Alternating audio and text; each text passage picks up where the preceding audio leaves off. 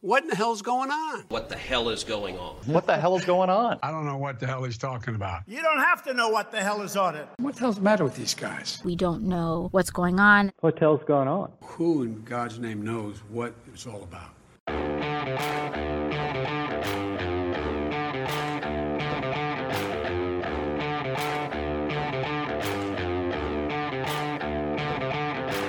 Hi, I'm Danielle Pletka. I'm Mark Thiessen. Welcome to our podcast, What the Hell is Going On? Mark, what the hell is going on now? What the hell is going on is we have a podcast today that reminded me of why I got into foreign policy and why I had a passion for the battle for freedom. We just had a conversation with, and you're about to hear an interview with Vladimir Kara-Murza, who's one of the courageous leaders of the Russian opposition. We spoke to him from Moscow, and it's very fortuitous we were able, able to get him because if we had scheduled this interview even a couple of days earlier, we would have been unable to have it because Vladimir Kara-Murza was in a prison cell. He was rounded up with all of the democratically elected opposition leaders from the local and municipal governments around the country who had gathered in Moscow to have a meeting. And the Putin regime rounded them up, arrested them, sent them to prisons, and is now going to prosecute them for collaborating with a hostile foreign organization. Apparently, the local governments of Russia are hostile foreign organizations. This guy is so courageous. He's been poisoned twice by the Putin regime and survived, and he is undaunted. He speaks out. He exercises the right of free speech, even when it comes at a huge political cost to him, to his family, to his friends. And this was just such an inspiring conversation. I'm so glad that he was able to join us today.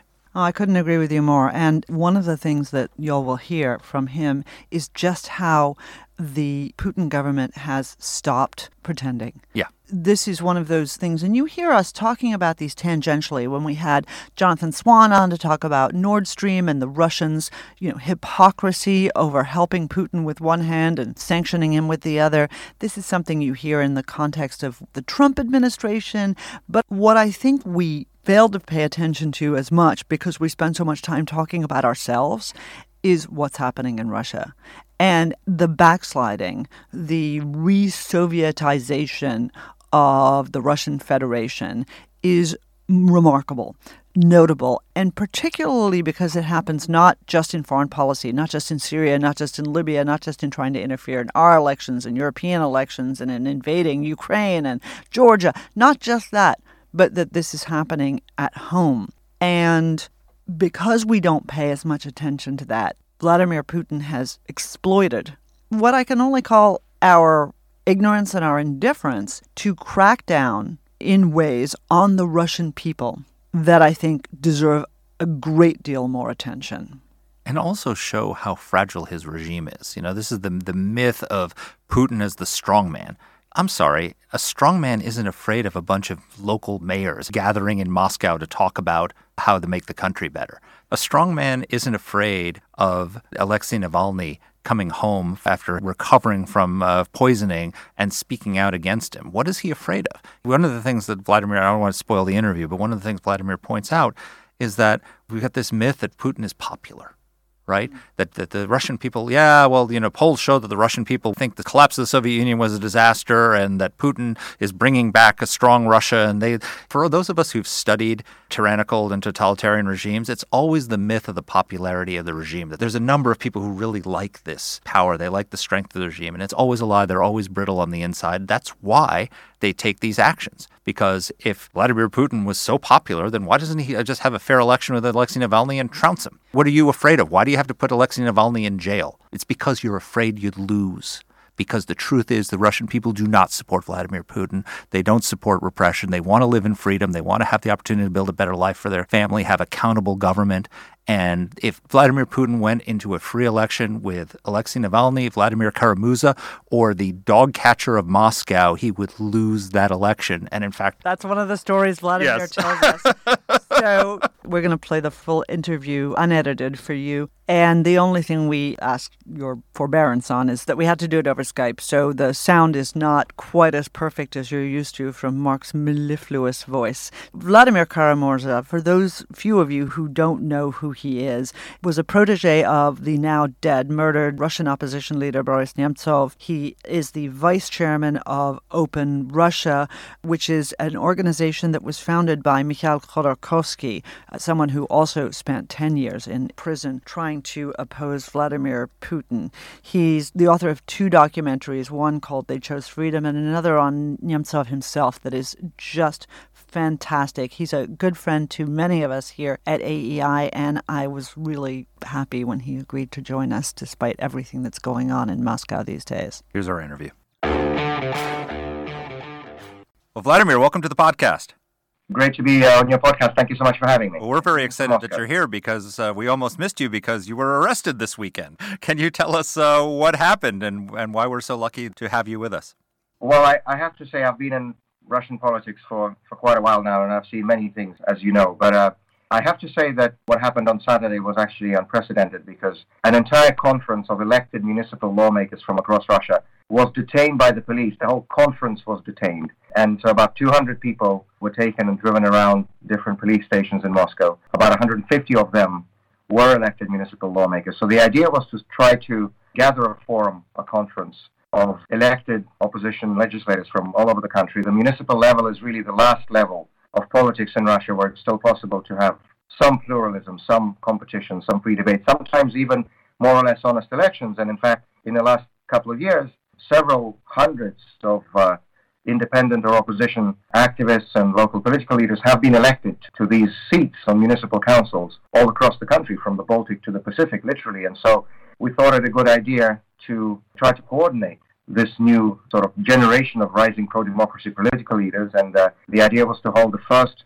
national conference, the first national forum of these independent and opposition elected municipal legislators. Well, the authorities presumably thought that this was also a good idea for us, so they made sure it didn't happen. But uh, the way they did this was actually pretty surprising, even for those of us who are seasoned in the Russian opposition. Usually, when the authorities try to sabotage our events, it would be something like, you know, a pipe would suddenly burst in the hotel, or the electricity would go off, or there would be a bomb scare. What happened this time was that they actually allowed the forum to start, and then about 20 minutes in, about 80 full gear armed police officers marched into the room, and uh, a police colonel took the microphone from the moderator. We, we were only just having our first section, but my spot was taken by this Moscow police colonel who announced the entire room that everybody was being detained on a charge of assisting an undesirable foreign organization. And I've said this a few times, but I have no other way of describing this. I think Franz Kafka would have been ashamed of himself because his imagination would be nowhere near describing the situation we have in uh, in Russia under the Putin regime today, where you have elected municipal legislators, the people who have a democratic mandate from Russian voters, detained by police because they're considered an undesirable foreign organization. By the way, just as an aside, today there is an official delegation from Hezbollah here in Moscow at the invitation of the Russian Foreign Ministry. That's not an undesirable organization. That's okay. Hezbollah's fine. But elected municipal lawmakers from the Russian opposition, no, no, no. So we were all seized by police. We're all taken into different paddy wagons. There are about 15 of those specially equipped police buses, and we were driven around to different police stations because there was too many people to fit into into one or two.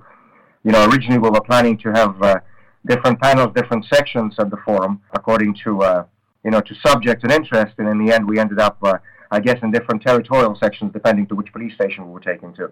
And we were held there for the whole day till Saturday evening. And um, at the end of that very long day, every single person, so about 200 people, about 150 of them elected lawmakers, were charged with the administrative offense of assisting an undesirable foreign organization. And the trials are going to start this coming Wednesday, the 17th of March. I don't know yet when my own trial is. So some of our colleagues have already been handed, you know, their trial summons, the court summons. Uh, I haven't had mine yet, and I actually asked a very nice polite young lady who was the prosecutor who was charging me. I asked her how long does she expect the summons to take to arrive, and she first said very seriously to me that, uh, you know, it's it's not up to us, it's up to the court. And then she smiled and said, but I don't think they'll take too long with you. And I said, yes, I don't think that either. So uh, I just want to take this opportunity to thank the Moscow Prosecutor Service for giving me those couple of days between the detention and the trial that I'm able to uh, join your podcast today. Why do you think they've become so much more brazen? I mean, you just described how they used to use these sort of the subterfuge, the pipe would break. Now they're just marching in in riot gear and rounding people up. I mean, what's changed? And it's not only the brazenness of it; it's also the fact that they're no longer keeping up the appearances. No more pretenses of sort of of a quasi-legal nature, because that's what they used to do as well.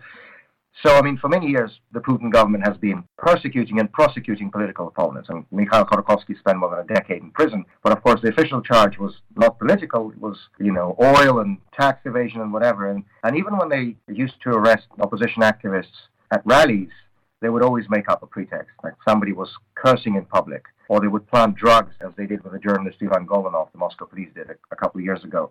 Now they don't need that anymore. The, the whole conference of municipal lawmakers was arrested because it was a conference of municipal lawmakers. This is it. Obviously, as I don't need to tell you, nobody in that room had anything to do with any foreign undesirable organization. In fact, I had people, you know, young municipal legislators from across Russia. We had people from 56 different regions of Russia at that conference they were coming up to me when we were held together in that police station and they were asking me, what's this organization? It's Open Russia. It's the organization uh, founded by Mikhail Khodorkovsky. Of course, many of them have first heard about it when they read it in the uh, indictment. And of course, obviously, they had nothing to do with it.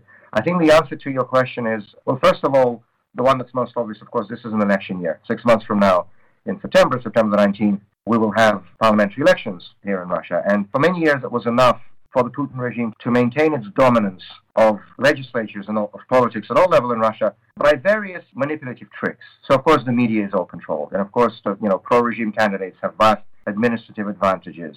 And then they would start putting pressure on the opposition. Then they would start disqualifying opposition candidates to make sure there's no way for the pro-regime candidates to lose. But as the years go by, as the new generation in Russia is, is growing up, more and more people are getting fed up with Vladimir Putin. I mean, you get fed up with anyone after they've been in power for 20 years and after you've watched their face for your whole adult lives, in the case of many of these young people now, on a television screen. So none of these tricks works anymore. And even when the regime disqualifies real opponents from the ballot, pro-Putin candidates are still losing to literally anybody, just some technical spoilers who happen to be who happened to be on the ballot with them. We saw that most spectacularly during the Moscow City Council elections in 2019 when all the major opposition candidates were taken off the ballot, most of them were jailed for the duration of the campaign.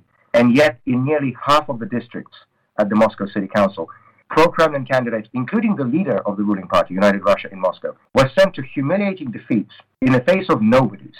My favorite story was in the north of Moscow, in the Tushino district, where a good friend of mine, Alexander Solovyov, who's a well known opposition activist, who was running for a seat on the city council, he was disqualified from the ballot. He was put in jail. But th- there was another man by the same name, Alexander Solovyov, a classic spoiler tactic. When Alexander, the real Alexander, was running, they registered this guy to try to confuse voters. And I guess they just forgot to take him off while the real one was disqualified. And so a few days before the vote, Alexei Navalny and his movement issued an appeal to Muscovites, asking them to vote for these random nobodies in different districts around Moscow to send a message to the Kremlin. And in nearly half the districts this happened, those nobodies won in a landslide, and this happened with a fake Solovyov too. He never appeared in the district. He hasn't held a single campaign rally. He hasn't met a single voter. He hasn't spent a dime on electioneering. He won in a landslide against the pro-regime candidate. And the Electoral Commission spent three days trying to locate where this guy was to tell him that he's now an elected member of the Moscow City Council. I mean, it's a humorous story, but there's a very serious point behind it that for so many people in Russia, especially the younger generation, in big cities like Moscow, like Petersburg, like the big cities in Siberia, Tomsk and Novosibirsk, are getting so fed up with Putin that they're looking for any way possible to send that message. And so, of course, the Kremlin is worried as we approach the parliamentary elections in September. And so, with sort of not one but two strokes of a pen in this case, because two of these administrative convictions under this article that we were all detained under on Saturday, two of these within 12 months would mean the possibility of a criminal conviction uh, not only with the real prison terms, but also with disqualification from any kind of election at any levels. So that's why they're doing it, particularly this year, to answer your question. Vladimir, thank you for being with us. Let's step backwards a little bit. So, for people who know, you know, sure, Putin's kind of a bad guy. He must be a bad guy, right? Because Donald Trump liked him. And, you know, sure, he's he's squashing some rights, but, you know, he's still got legitimate popularity in Russia. So, let's step back a second and talk about what's wrong with Vladimir Putin, both the politics and the corruption, because I think it's important that people have a baseline of understanding about why it is that people like you and your 200 compatriots this weekend need to meet. To be honest, I don't even know where we could start with this because it's, of course, been more than two decades since Mr. Putin has been in power. We could talk at length about the way elections in our country have become a meaningless rituals where you know the opposition candidates are disqualified, where all the media are controlled by the state. In fact, where all the major media outlets serve as government propaganda mouthpieces, just spewing hate on a daily basis against the opposition, against the West, against the United States, against anybody who disagrees with Putin, you know, calling us traitors and foreign agents and all the rest of it. We have a situation where if you try to exercise your right to peacefully demonstrate, you get beaten up, you get arrested, you can lose your job, you can get expelled from university. We have a situation where we have uh, hundreds of political prisoners in Russia today, and that's by a very conservative count. According to the latest numbers from the Memorial Human Rights Center, which is the most respected human rights organization in Russia, uh, which has, of course, been designated as a foreign agent uh, by the Putin regime. That's another one of the many tricks that they're using to try to smear anybody who's against them by labeling NGOs that are like as foreign agents or undesirable organizations. But according to Memorial, the latest number of political prisoners in Russia is 378. That's a very conservative estimate. It only takes account of those people whose cases Memorial has studied and only those who correspond to the very strict Council of Europe criteria of who actually can be considered a legitimate political prisoner. That number is 378. In the late years of the Soviet Union, in January 1987, during the Vienna meeting of the Conference on Security and Cooperation in Europe,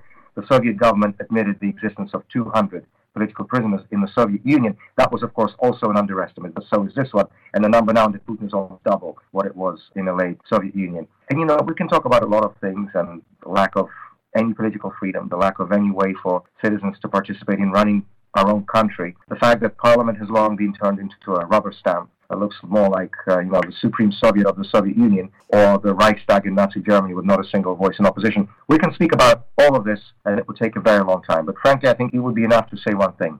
Just over two weeks ago, we held a memorial vigil uh, on the bridge right outside of the Kremlin to mark the sixth anniversary of the assassination of Boris Nemtsov, the Russian opposition leader, the most prominent, the most effective, the most well known, the most popular political opponent of Vladimir Putin, the most prominent voice in opposition to the corruption and authoritarianism of this regime, former deputy prime minister of Russia, who was gunned down in the Kremlin's shadow, literally, on February 27, 2015, the most high profile, the most brazen political assassination in the modern history of Russia. Six years on, the organizers and masterminds continue to enjoy full protection from the highest levels of the Russian state. If you can murder the opposition leader and get away with it, I don't think it's really meaningful to talk about any other human rights abuses or any other repression. That's the reality we're living under with Vladimir Putin. And as to that tired old propaganda line that is sometimes still bought by people in the West, Danny, thank you for posing this question because I'm astonished at how often I still hear from Western audiences, including informed Western audiences, that yes, you know, Putin's bad, he we don't like him, but you know, Russians like him, he's popular. I only have one question to that. If he was really as popular as he says, why didn't he allow a single free election in the 20 years that he's been in power? Wouldn't he win it? If he's so popular. Why does he feel the need to disqualify opponents, imprison opponents, murder opponents? Why does he feel the need to control every single major media outlet? Why does he feel the need to rig elections and stuff the ballots and beat up peaceful protesters who try to demonstrate against that fraud? No, that's not the behavior of somebody who is popular. That's the behavior of someone who is weak and insecure. And looking at recent trends in Russian public opinion, especially looking at the way young people have been energized by Alexei Navalny and his movement, the hundreds of thousands that came out onto the streets all across Russia in January to protest the arrest of Alexei Navalny, knowing that they will be beaten up, they will be arrested, they will be detained, they may be sacked from their jobs or expelled from universities, and people still went in the hundreds of thousands. The regime sees all that, and that's why they're so afraid of their own people. The biggest fear of any dictatorship is that of their own people, and that is Putin's biggest fear as well. And thankfully, I have to say there are fewer and fewer people in the West who do buy into this old uh, propaganda line just because, you know, when people think even for a minute about this, I mean, the answer becomes obvious. So I think very soon we will see only you know, what used to be called fellow travelers in, in Soviet times, those people in the West who have their own purpose, whatever this may be, for being uh, the Kremlin's voice in the West. There'll always be people like this. There always have been, there always will be. One of the people he tried to murder is you. You've uh, survived two poisonings. You recently had an op-ed in the Washington Post where you, which was titled "I called up my would-be killer. He didn't want to talk." You spoke to the man who poisoned you. First of all, tell us what that conversation was like and uh, what happened to you for those who are not familiar. Well, I'll, I'll start with the second part because that'll be quicker. The conversation wasn't very long. Uh, I was given the phone number. I called it. I said the man's name to make sure that it's actually him at the phone. He confirmed that yes, it is him. And then I said my name, at which point he hung up and switched off his phone. Two times, twice in May of 2015 and February 2017, I ended up in a coma uh, in intensive care in hospital here in Moscow. Both times with a multiple organ failure. Both times with a diagnosis of toxic action by an unidentified substance. That's what doctors wrote. And both times, doctors told my wife I had a 5% chance to survive. So I cannot describe how grateful and fortunate I feel to be able to even sit here and speak with you today. There was never any doubt in my mind or in the minds of my colleagues and friends and many and many other people that those were both deliberate poisonings, that they were orchestrated by the Russian authorities, that they had the intent to kill, because when you have a 95% chance of dying, that's not a way to scare someone.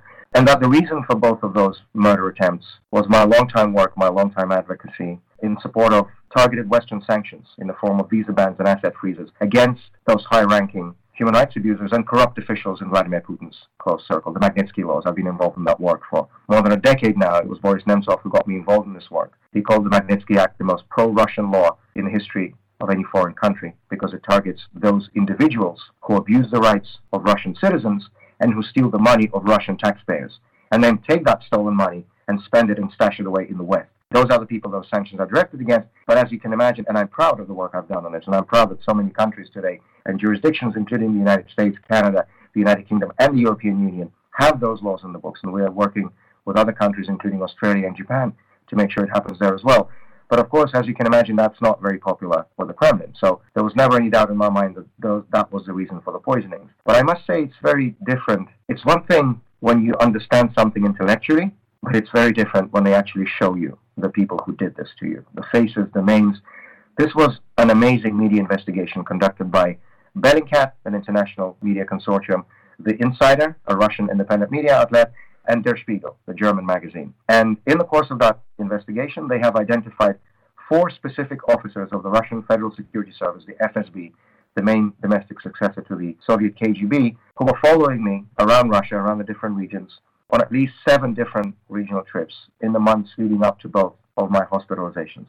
Two of those FSB officers, including the one I spoke with on the phone, came from the Directorate for the Protection of Constitutional Order. This is the sort of the, the Gestapo under Putin, the political police, the successor to the Soviet uh, KGB's fifth directorate that used to target dissidents. And two others came from the unit that specializes in chemical weapons, called the FSB Criminalistics Institute. By the way, they're the same people who were previously identified as having been behind the poisoning of Russian opposition leader Alexei Navalny last year. It's the same people who are doing these things, including one of those chemical weapons specialists was with me in the city of Kazan in May of 2015 48 hours before I ended up in a coma in intensive care. So presumably he was the person who actually entered my hotel room and put something on my clothes. What struck me most, I think, was the, I think Hannah Arendt said it, the banality of evil, that phrase. You know, I was looking at the faces, just normal human faces. I walk out on the street here in Moscow, I see many faces like this. And these people are professional assassins in the employment of the state. Their job is to kill people. Their job is to physically liquidate opponents of Vladimir Putin. Alexei Navalny and I were fortunate to survive. Many others were not. So these people are actual murderers. And you look at them and, you know, just a regular human face. What do these people talk about at family dinner table? You know, how many people they have poisoned today? I mean, it's mind boggling. It's not, I mean, we're talking about this as if it's something normal, but, but it's, it's anything but. And there's really an Orwellian twist about this as well. I mean, you remember in, in the novel 1984, they had the Ministry of uh, Truth that engaged in propaganda. There was the Ministry of Peace that waged wars and so on. What we have today in Russia the FSB Directorate for the Protection of Constitutional Order that organizes political murders, and we have the FSB Criminalistics Institute that is tasked with detecting and counteracting the use of prohibited chemical weapons that actually itself uses prohibited chemical weapons to go after the opponents of Vladimir Putin. That's the situation we're living with. And I think sometimes it's just worth taking a step back and just saying to oneself that in a 21st century, a European country is operating a professional squad of assassins in the employment of the state whose job it is to murder opponents of the government. That is the reality. As soon as the investigation came out, I went together with my lawyer Vadim Prokhorov to the Russian Investigative Committee, sort of our equivalent of the of the American FBI, to file criminal charges against those specific FSB officers. We had previously made two requests for criminal investigation into attempted murder after both poisonings in 2015 and 2017. To this date, I have not received a response from them as to whether or not the case has been initiated. This time in February, we went not just with general words, but with actually specific facts, dates, and names of these people. This week will be one month since we filed the request. By Russian law, they have to respond within one month. So we will see if any response comes in. Of course, if it does, we know what it's going to be. And so it's clear that I will have to seek justice through the courts. Again, we know everything about the court system in, in, in Russia under Putin. So I will, of course, be taking this all the way up to the European Court of Human Rights Uh, Russia, thankfully, is a member of the Council of Europe, so we as Russian citizens have access to that court. The only recourse for justice we have, especially in politically motivated cases, because in this case we are talking about two attempts to violate the most important right guaranteed under the European Convention on Human Rights, and that is the right to life. Vladimir, let me pursue this question a little bit further. So, we don't need to go into the whole history of the poisoning of Alexei Navalny, who with whom you work closely, but he also was attacked. He also was poisoned using what the German government has confirmed is uh, Novichok, which is a, a banned nerve weapon, essentially, that was placed on his clothing. He too worked with Bellingcat to investigate the provenance, and they've done an amazing job, and I commend to everybody the video that Navalny put together, in which he actually got through to his would be killers and actually spoke at length with one of them, somebody I imagine who's no longer employed by the Russian government. But you had a slightly different situation. You came to the United States after the second attempt on your life, and with the support of members of Congress, including John McCain, the late senator, you gave a sample, blood sample, to the FBI in an effort to also ascertain the means that were being used to try to kill you by the Russians. But weirdly, or maybe not weirdly, the FBI won't tell you what they discovered. Can you just help us understand what's going on there? Because I think that little, little sliver of information gives people a window into the complexity and the problem of Russia policy. Well, this is actually the most puzzling aspect of the whole situation for me. I was shocked when I saw the actual people who tried to kill me, but I was not surprised. And I was not surprised that the Putin regime would do this. I was not surprised that the Russian investigative committee didn't even respond to us. I'm not going to be surprised later this week when we get a denial of uh, criminal charges against uh, these FSB officers. This is all to be expected. But for the life of me, I cannot explain why the American government would hide the method by which a Russian opposition politician was poisoned in Russia. And what at all that has to do with any possible U.S. interest. You're absolutely right in your description, uh, except for one small amendment. I wasn't in position to give anything to anyone or to do much anything for a few weeks out of the hospital. It was, it was my wife, Evgenia, yes. who obtained the blood sample in the Moscow hospital and took it to the U.S., to Washington, handed it over to uh, FBI officers. Uh, uh, they didn't have to do anything. I'm not an American citizen. The crime was obviously not committed on American soil. But friends in Congress did ask, including late Senator McCain, and they did take the samples, they did test them, and then they classified the results. And they refused to give those results to me, which is actually quite absurd because those are the results of my own blood tests, right? But they refused to give them to me. They refused to give them to members of Congress themselves, including Senator McCain, who had asked for them, also Senator Rubio, Senator Wicker, Senator Ben Cardin, then Congresswoman Ileana Ros-Lehtinen. What's interesting also that they all received those denials orally by telephone. And I think Senator McCain actually had a personal meeting with one of the FBI officials. No paper trail, no letters of denial, nothing. They all wrote on paper, and they got nothing on paper. They got oral rejections. No, we're not going to give this to you. Journalists couldn't get this either through the Freedom of Information Act RFE/RL tried to do this, for example, Radio Free Europe, Radio Liberty. I filed my own Freedom of Information Act request, which was not officially denied, but it was just basically not responded to. Actually, sort of in the same way that the Russian Investigative Committee handled my two uh, requests for a criminal investigation. And so in February of 2020, a little more than a year ago, I had no other recourse but to take the United States Department of Justice to court, to an American court, to an American lawyer, Stephen Rademaker, one of the top lawyers in Washington, D.C., who took up my case completely pro bono, for which I'm deeply grateful because he was, I think, as indignant as everybody else who hears about this behavior from the U.S. government. So thanks to him and his brilliant team of lawyers in the course of this year, we have received hundreds of pages of materials of documents from the FBI, most of them heavily redacted, but we did get some important information. For example, there was very clear conclusion that what had happened to me was deliberate poisoning. I mean, not that this was news to me or to, to anyone, but it was important to have this. This was before the Bellingcat investigation has identified specific FSB officers who did this. And then the second interesting thing that we did find out, which may provide part of the answer to your question, Danny, was that in January of 2018, when the three heads of Russia's main security services, the FSB, the SVR, and the GRU, visited Washington, D.C., and met with their American counterparts, that my case, my poisonings, were discussed at those meetings. We did get confirmation of that through that lawsuit against the Department of Justice. What we did not get are the test results. So the actual reason for this whole exercise, we did not so far get. About 15 pages remain classified outright classified by the Bureau. About 200 more pages have been sent for consultations with other federal agencies. They're not saying which ones, they're not giving us any timeline. And it had been suggested several times over these past few years that the reason for this classification is, in fact, that meeting in January 2018, that there was some kind of a deal made between the American and the Russian security service chiefs, presumably a favor in exchange for a favor.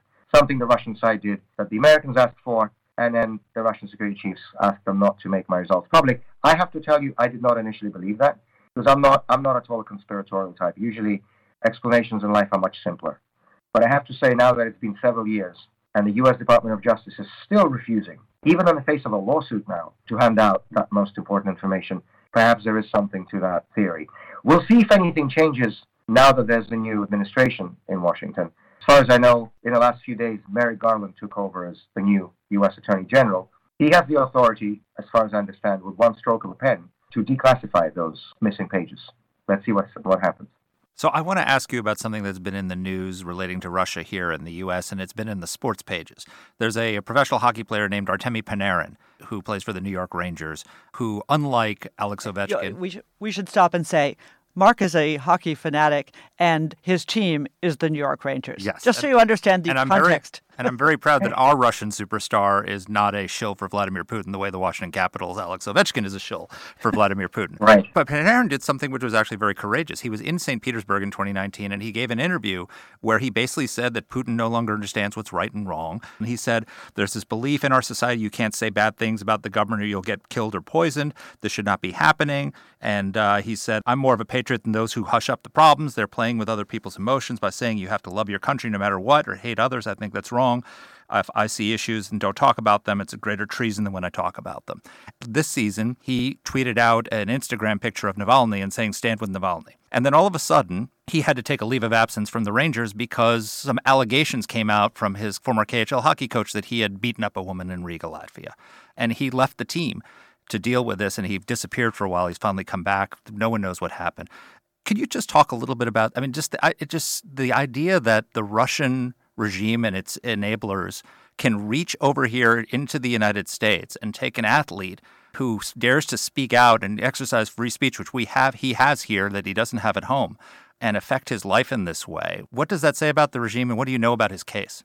I have heard about this, of course, and I have to say that what it was, of course, very important for many people here in Russia that, that he did voice those views publicly, because for years we got too used to these, uh, you know, sports figures and cultural figures who will just toe the regime's line. There are fewer and fewer of them, has to be said, and there are more and more people who are willing to actually publicly voice some independent views, which in itself is an important trend, and that goes both for people who are outside of Russia, but also most importantly for people who are here in Russia. And we can see this clearly, and I think actually to me one of the most visible signs of this change, of this shift, was when in 2019, after that Moscow election that we talked about, after there were mass protests against the disqualification of opposition candidates, after there were mass arrests and several people actually got real life prison terms for participating in a peaceful opposition rally. Some of them are still in prison today, almost two years on. There were many different groups who would publicly speak out in support of these political prisoners, against their arrest, against the beating up of peaceful demonstrators. You know, there would be sports people, actors, writers, journalists, all kind of different groups. But I think what was really surprising for many people was that a very large group, more than 100 serving Russian Orthodox priests, have signed a public petition in defense of those political prisoners and protesting against their arrest. You know, usually the Russian Orthodox Church has an image of being subservient to the government, to the regime. And there you have this very public gesture some people began comparing it with the way Catholic priests played a role in solidarity in Poland during the communist times. It was really new. It was a breath of fresh air. And so, to me, this was actually the most. I can't say I'm, I'm that surprised because I know many or quite a few Russian Orthodox priests who are very like-minded, uh, you know, in terms of their outlook on, on life, their outlook on politics. They may not necessarily be public about it, but they are of very sound, normal, if I may say so, political views. So I always try to, when we speak to Western audiences, we always ask people, to differentiate between Russia and the Putin regime because they're two different things. And we ask people not to confuse them. In the same way, the church hierarchy, of course, is loyal to Putin, but it doesn't mean all the churches. Those are different things as well.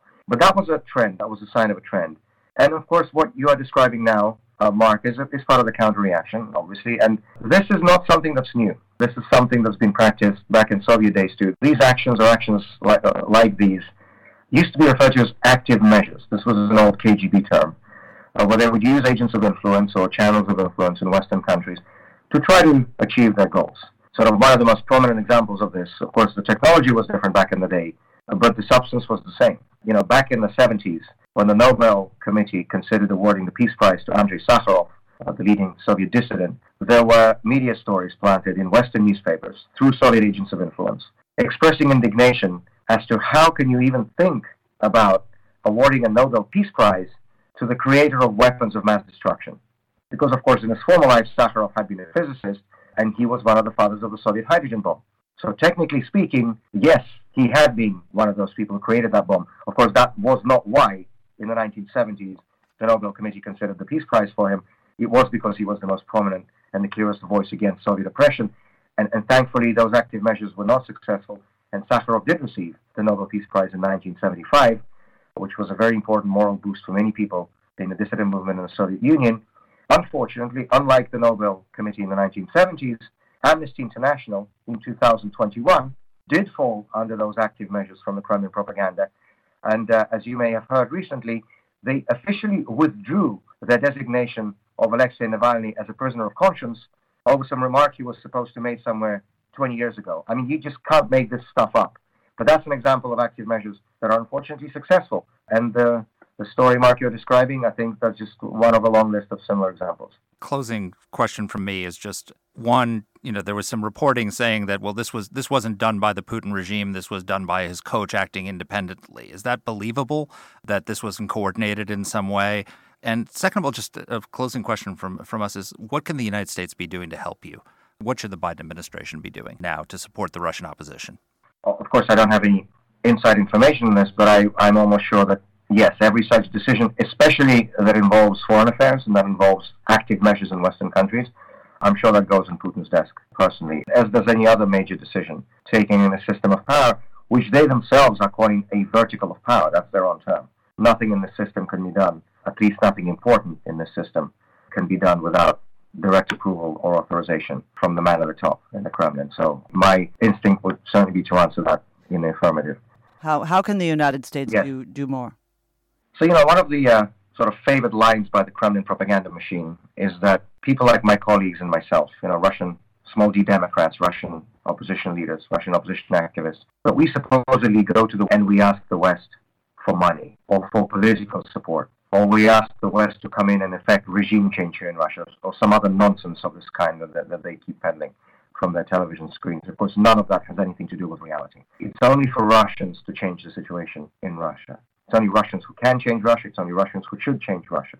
And I may add, it's only Russians who one day will change Russia. It cannot be done. It should not be done any other way.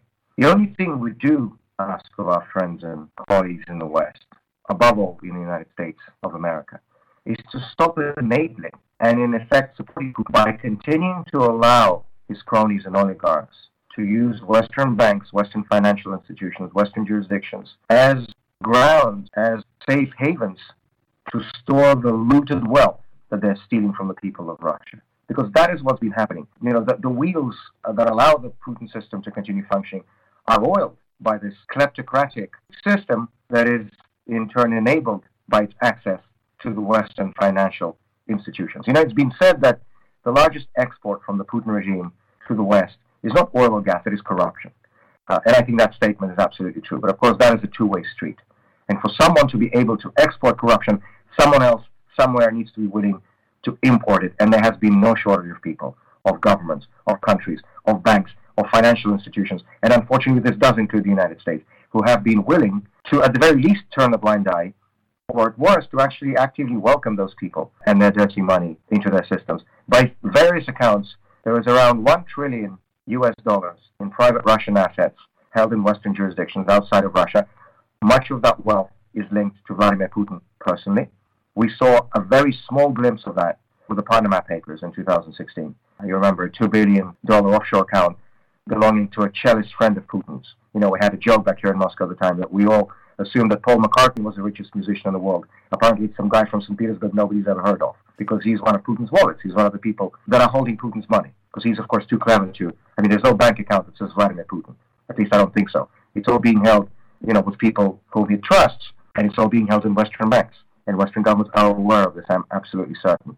And so the only thing, to answer your question, the only thing we do want the U.S. to do is to actually stay true to, to its own values and to stop enabling and to stop being complicit in this corruption, in this export of kleptocracy from the Putin regime, and also to stay true to your values in terms of political integrity. Because in 2024, Vladimir Putin will end his current and final presidential mandate under the Constitution as it should stand. As you know, last year there was a sham plebiscite held under the cover of the pandemic that, in violation of all Russian laws and Russia's obligations under the OSCE, the Organization for Security and Cooperation in Europe, ran through a series of couple of hundreds of constitutional amendments, the most important of which allowed Putin to waive presidential term limits and try to stay in power beyond 2024.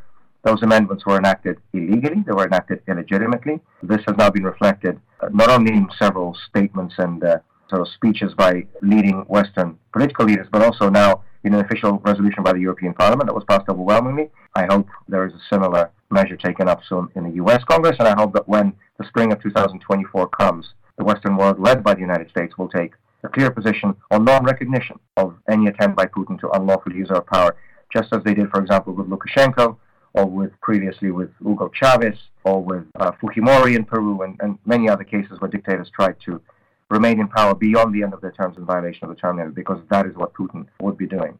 And finally, and very importantly for us, we always ask our Western colleagues, and again, above all the United States, not to confuse Russia with the Putin regime, because that's what the Kremlin wants you to do. They're trying to pretend that they are Russia. As Vyacheslav Volodin, one of Putin's political lieutenants, has once said publicly, there is no Russia without Putin. That was a quote. I've never heard anything more insulting about my country. And that is also not true. Because as I think the whole world now has seen with these mass protests that we had in the last few months, there are so many people in Russia who have a very different vision for our country. As Alexei Navalny said recently, before he was arrested in one of his uh, interviews, he was asked by the journalist to sort of outline the program of the opposition. You know, what what will the opposition do if and when it comes to power? And I suppose the journalist was expecting a long list of uh, specific policies and proposals. And Alexei responded with one single phrase. He said, "We want Russia to become a normal European country." Full stop. And to anyone who knows our history, there are so many different things in that one phrase. We do want Russia to become a normal European country. And I also have no doubt that that day will come. It's only for us here to work to bring that day closer. But what we do hope and what we expect from the United States of America is that it will stay true to its principles, that, that it will stay true to its values, that it will not enable the Putin regime in any way, financial or political, and that we can all look forward to that day when the United States of America and a free and democratic Russia can work together in partnership and cooperation because we do actually have a lot of common interests that are hidden by this uh, hideous agenda that the Putin regime has forced on everybody. Amen to that. We're proud to know you, and really, I, I, know I speak for all of our colleagues at AEI as well. We admire not just your courage, we admire your courage, Alexei Navalny's courage, and all of the people who are, you know, putting their lives uh, and their families' lives on the line for the values that you just talked about. Good for you. So, Marc, what do you think? I was inspired. You know, we did this on Skype, as you mentioned, and so we were actually able to see him, and it was like having a conversation in a room with him. This man was literally in prison the other day, and he's just willing to talk to us, and he's completely unbowed. People like this are why I wanted to do what I do right now. I wanted why I came to a place like AEI because we stand with the freedom fighters. and we had Lech Wałęsa yeah, sitting Lech in that seat that you're sitting in right exactly now. That's exactly right. These I mean, he's, he's, a modern changed... he's a modern day Lech Wałęsa and these are the people that change the world. That's and you know, we in Washington, you know, embrace the conceit that we are the center of the universe, but the reality is that in places like Russia, in places like Poland, in places like Syria, in places like Iraq, it's individuals who and believe in something. I want to use this opportunity to make an important point, which is people ask themselves, why do we care what happens in Russia? Why do we care what happens? Why, is, why does the lack of freedom in Russia, how does it affect me here at home? And what we've learned in the last few years starting in 9 11 through the pandemic, is the lack of freedom in faraway places affects us here at home in the most profound ways. The lack of freedom and the existence of oppression in Afghanistan is what led to the 9 11 attacks. We fought the Soviets by proxy and beat them in Afghanistan and then decided, well, what happens there doesn't matter to us anymore. And guess what? It came to haunt us with an attack on 9 11 and the Twin Towers and on, uh, on the Pentagon where I was. And then what happens in China and the way the Chinese regime treats its people affects us right now because we just have a, a, podcast coming out next week with Dr. Marty Makary about how do we end get out of these lockdowns. We've had half a million Americans killed, you know, in the last year by a virus that only came here because for almost 2 months the Chinese regime lied about it. If they had addressed this early and allowed us to come in, we could might have contained it. We might have contained the damage. We might have never had the lockdowns and all the economic and, and other damage that we had.